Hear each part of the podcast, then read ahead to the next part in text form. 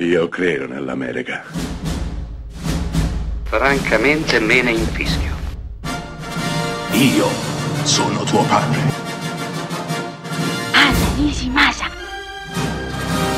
Rimetta a posto la candela. Rosa bella. È il 1987, quando esce al cinema Kamikazen, Ultima notte a Milano, secondo film di Gabriele Salvatores. Interpreti variegatissimi.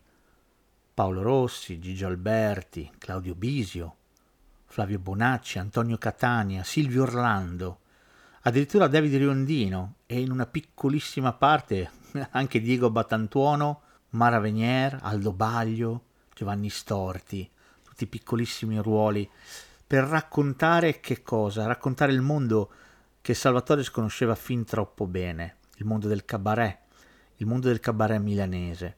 Kamikaze racconta la storia di Paolo Rossi, un comico assolutamente sui generis, che viene convinto dal suo manager, insieme ad altri poveri cristi, esattamente come lui, a partecipare a uno spettacolo in un locale. La posta in gioco è altissima. Sembra che l'esibizione verrà vista da un responsabile della trasmissione televisiva Drive-In.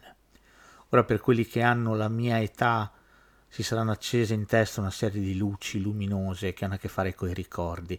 Drive-In, trasmissione televisiva tracimante che era sulla bocca di tutti ed è stata per la mia generazione quello che successivamente sarà Zelig, Camera Caffè, Comedy Central, esattamente come la trasmissione Drive-In che va a citare Kamikaze in Ultima Notte a Milano è stato un trampolino di lancio per una serie di volti che sembrano diventati da lì a poco notissimi e amatissimi, come detto Silvio Orlando, Diego Batantuono e soprattutto Paolo Rossi, personaggio difficilissimo da etichettare, ma che per gli anni 90 in Italia è stato fondamentale, se non tanto dal punto di vista cinematografico, sicuramente dal punto di vista televisivo.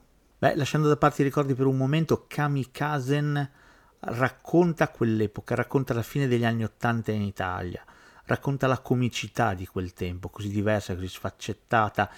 Kamikazen, che non è solamente una commedia, ma è un film decisamente agrodolce, racconta la quasi impossibilità dei rapporti di amicizia in quell'ambiente, racconta la profonda tristezza e amarezza che ammanta l'ambiente dello spettacolo e infine dà il là ad un autore, Gabriele Salvatores, che da lì a poco avrebbe spiccato il volo, sarebbe diventato uno dei registi italiani più famosi e importanti degli anni 90.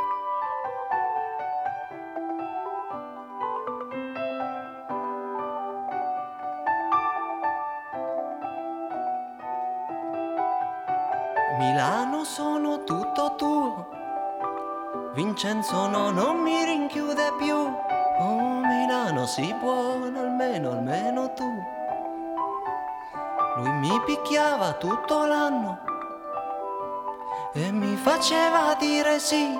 Mm, Milano, tu non trattarmi mai così. Vincenzo, io ti ammazzerò sei troppo stupido per vivere. Oh Vincenzo, io ti ammazzerò perché? Perché non sai decidere.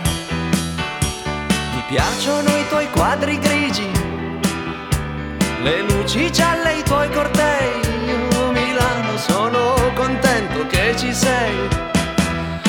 Vincenzo dice che sei fredda, senza pietà ma è cretino e poi viva Roma che ne sa? Vincenzo io ti sparerò. Sei troppo ladro per capire Che il tuo lavoro amici non troverà mai Perché non sai soffrire. Ti devo